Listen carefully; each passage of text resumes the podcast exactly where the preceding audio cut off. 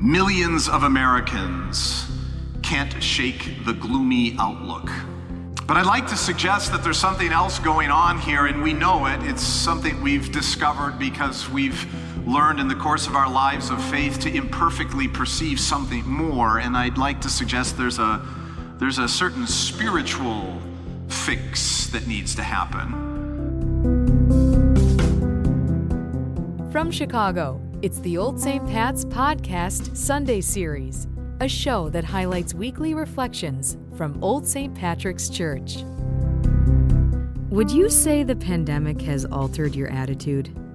Do you feel that even though things are improving, there's still a gloominess in your outlook? And as you go about your day, are feelings of fatigue or frustration running underneath the surface? Well, you're not alone. But thankfully, in today's episode, Father Pat McGrath provides us with the spiritual solution for shaking the pandemic funk and flowing into a better, more hopeful future. The headline was something like Trapped in Pandemic Funk. Millions of Americans can't shake the gloomy outlook. I took a sip from my morning coffee and thought, Let's start this day right and read this. and the story, well written, and the journalists had traveled around the country and were talking to people in all walks of life from different places on the political spectrum and political parties and different walks of American life. And what they heard from people was fatigue and uh, frustration a gloomy expectation for the future that even though some things may seem much better about the pandemic, and for sure it's the case, look at us all here together. And even though there are signs in other places, whether in the economy or other parts of American life that say we're coming out of this thing and there's light on the horizon, they said still, even there, in light of some of those things, they feel the divisions among us are very acute and deep. And that there's just this sense that even when the great things happen, even when the good news creeps in individually in our families or for the country, there's still something off. There's a, a gloominess about it, a sense that, well, there's going to be another shoe that drops, or yeah, there may be good news for now, but mm, you never know. Now, some might say this is the triumph of the Irish perspective on the American scene. that even in the greatest moments, there's always a possibility that something else is going to occur. But God willing, things will be good. But the research that these journalists did and listening to Americans, there was this sensibility, and I have to admit, I, I hear it and I've heard it, and I hear it in my own heart and in my own thinking at times. And I, and I hear it in the conversations I have with friends and coworkers this sense that, well, there's still something off. Trapped in the pandemic funk which, as I pointed out at the 8 o'clock Mass, it occurred to me that's a great name for a band. So if you ever start a band, Pandemic Funk, I think, would really be the one to go with. But trapped in pandemic funk, millions of Americans can't shake the gloomy outlook. And we're looking for solutions. We're looking for political solutions to our problems as we have to. We have to find a way to work together. We have to find a way to cultivate that shared vision and hope that we know we do, in fact, share with people who have different views than us. And we look for social fixes and we look for changes in our attitudes and behavior, and all of it is necessary. All of it is going to have to happen if we're, if we're going to move into that future, not with gloom, but with hope, with optimism, as we Americans like to do. But I'd like to suggest that there's something else going on here, and we know it. It's something we've discovered because we've learned in the course of our lives of faith to imperfectly perceive something more. And I'd like to suggest there's a, there's a certain spiritual fix that needs to happen.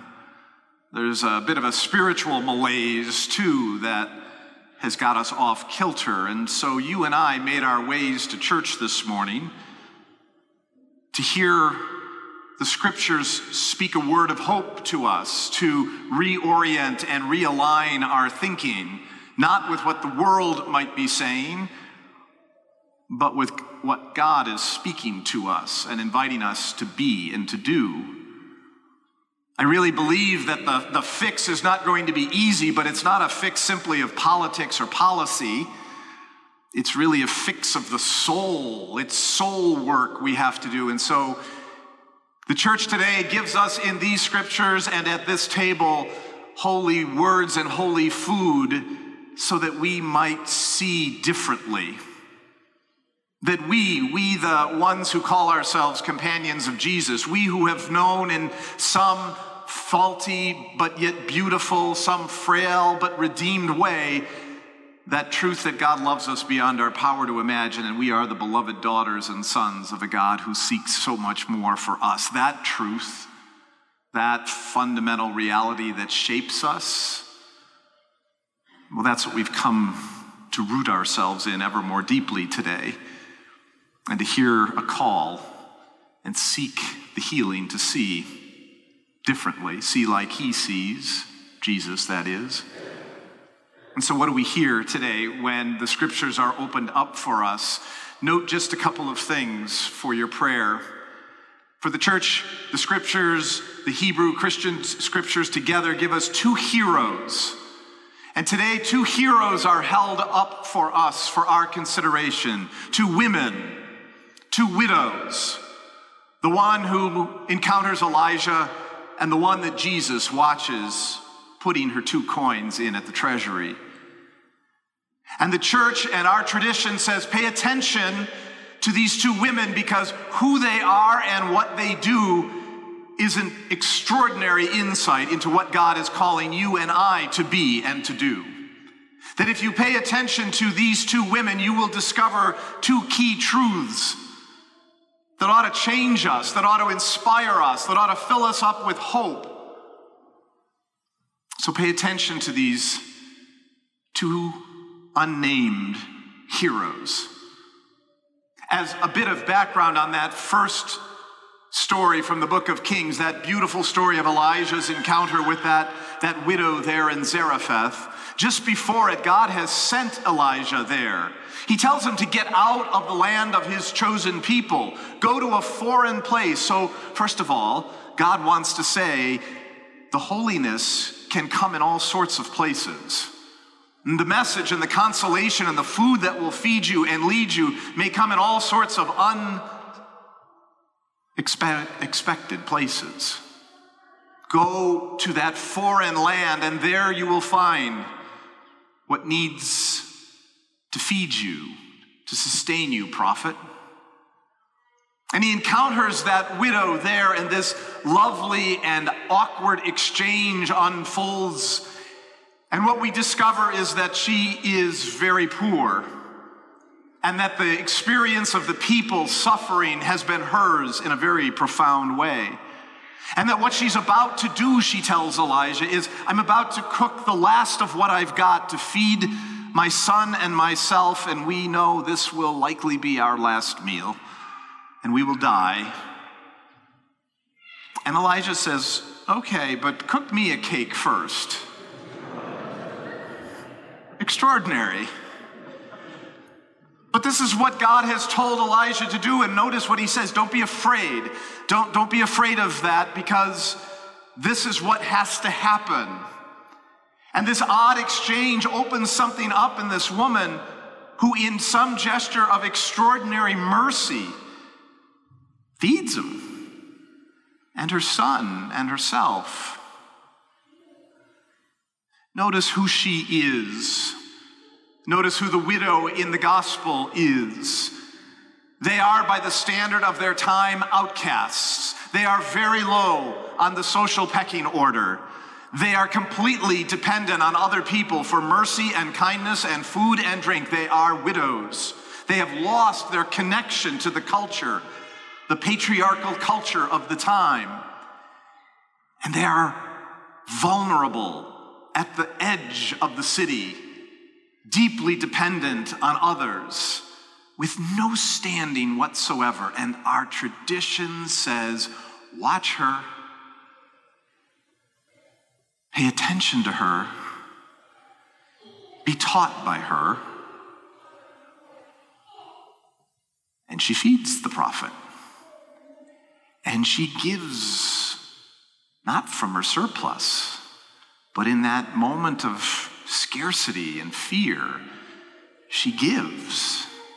And she discovers, as she teaches us, that central biblical truth, which is all the gifts that have been given come from God. And to give is to increase the gift. To share is the essence of what it means to be a child of God. To give not just from the surplus, but even in those moments of need, is to be most human, most essentially who we are. It's to find ourselves in the giving and to recognize that the gift is not depleted, but it multiplies. And so she and the prophet and the son will eat for a year, not just that day. This is the truth. We hear it over and over and over again. Give, share who you are, your attention and your time and your talent and your treasure. Give it away. Give yourself away. It's the only pathway to become the person God created you to be. It's the only pathway that will heal the wounds of the divisions of the community. It's the only way. It's the only way. It's the way. And so, first there at Zarephath, we are told to pay attention to the one at the margin because she will model for us what we ought to strive to become. We want to be a more inclusive community at Old St. Pat's. We want to be a more inclusive community in our church. We want to widen the circle and bring other voices and other experiences in. And our readings today say, Amen. Amen. Pay attention to the edges, to the fringe, to the ones that are overlooked. Pay attention.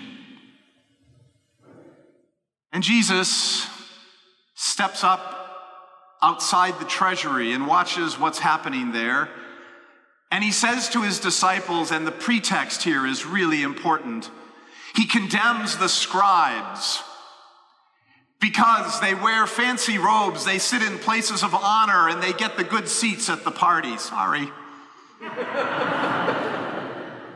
He condemns the scribes who get those benefits. And notice, if the image here for me in this gospel passage is, a, is an image of contrast, Jesus describes the scribes pulling everything to themselves. They're drawing it in. They are takers, if you will. They are drawing to themselves attention and power and gifts and honor. And the one that Jesus will single out and honor is the one who reverses the flow and gives away what she has, not her surplus.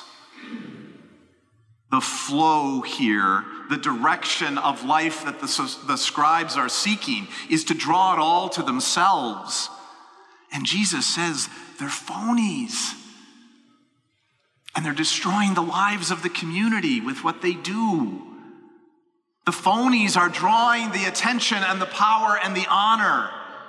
And the Holy One is that seemingly unimportant, insignificant individual who gives that little bit Scripture scholars tell us that the translation of the Greek here, when Jesus says she's given her livelihood, is really better translated as she's giving her life. And it is a foretaste of what Jesus will do to give his life. Sometimes it's inside of me as I preach that I think I've said this before about giving. I think we've heard this before in the scriptures, but it must be so essential. And so we come back to it over and over again. And the context of our hearing is a people trapped in pandemic funk. A people who can't shake the feeling of gloom, that the horizon is deceptive, that a shoe will drop, or a change will happen, or the hope will fail. And so we've come to hear the reinforcing, inspiring message of our God who says, I can show you the pathway to something more. I have modeled for you, Jesus will say, what it looks like to be people of hope, not fear. To be people of hope, not simply optimism, but to be people of hope whose eyes on the horizon lead us to be something more. And the pathway is not complicated. It's, it's to give yourself away, to become yourself by sharing who you are and what you have. Pay attention to the edges, to the margins, to the voices you'd rather not hear. Pay attention not to the noise that seems to cloud our days, but listen carefully for the voice of God as it comes through those who otherwise might be overlooked or not included. May we hear that call anew today, this week. May we hold up these two heroes of the readings today and pray to them and with them that we might become more like them.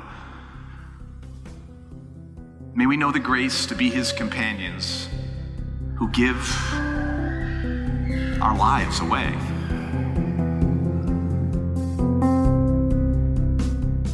Time now for announcements and events. The 25th annual John Busiak Old St. Pat's Blood Drive is this Sunday, November 14th. The blood drive will be in the FXW Gym, located at 129 South Desplaines Street, from 7 a.m. to 2 p.m. Hope to see you there. Have you ever thought that adoption could be in your life journey? Have you wondered how the process works, what the choices are, and who to talk to? Join us in person as experts in many aspects of the adoption journey will present valuable information and resources. The event can provide direction, encouragement, and support for those who are thinking about adoption as their choice to build their family. The Adoption Journey Seminar will be on Sunday, November 21st from noon to 2 p.m. at Amazing Space at 625 West Adams. Register at oldstpats.org slash adoption seminar. In celebration of Thanksgiving, we invite you to join us for a special liturgy on Thursday, November 25th at 10 a.m. The Mass will be available on the live stream at oldstpats.org with a musical prelude starting at 9:45 a.m. Would you ever consider being an OSP liaison for a kinship initiative partner organization in Chicago's North Lawndale neighborhood? Help advance OSP's kindred bonds with West Side neighbors at the Firehouse Community Arts Center. North Lawndale College Prep High School, or the Young Men's Education Network. For the full description of volunteer opportunities, please see page 11 of the November 7th Crossroads publication. The 28th annual Deck the Hall Christmas concert is back in person this year. Taking place on Thursday, December 2nd, Friday, December 3rd, and Saturday, December 4th, these beautiful evenings include performances from an array of special talent from around Chicago and beyond. Capacity is limited, so don't hesitate to purchase your tickets. We'll also have a virtual option that'll be shown on Saturday, December 4th, for those that are unable to attend in person. Please visit oldstpats.org for all the details and to purchase tickets. Thank you for listening to today's episode. The homily was originally given at the 10 a.m. Mass on Sunday, November 7th by Father Pat McGrath.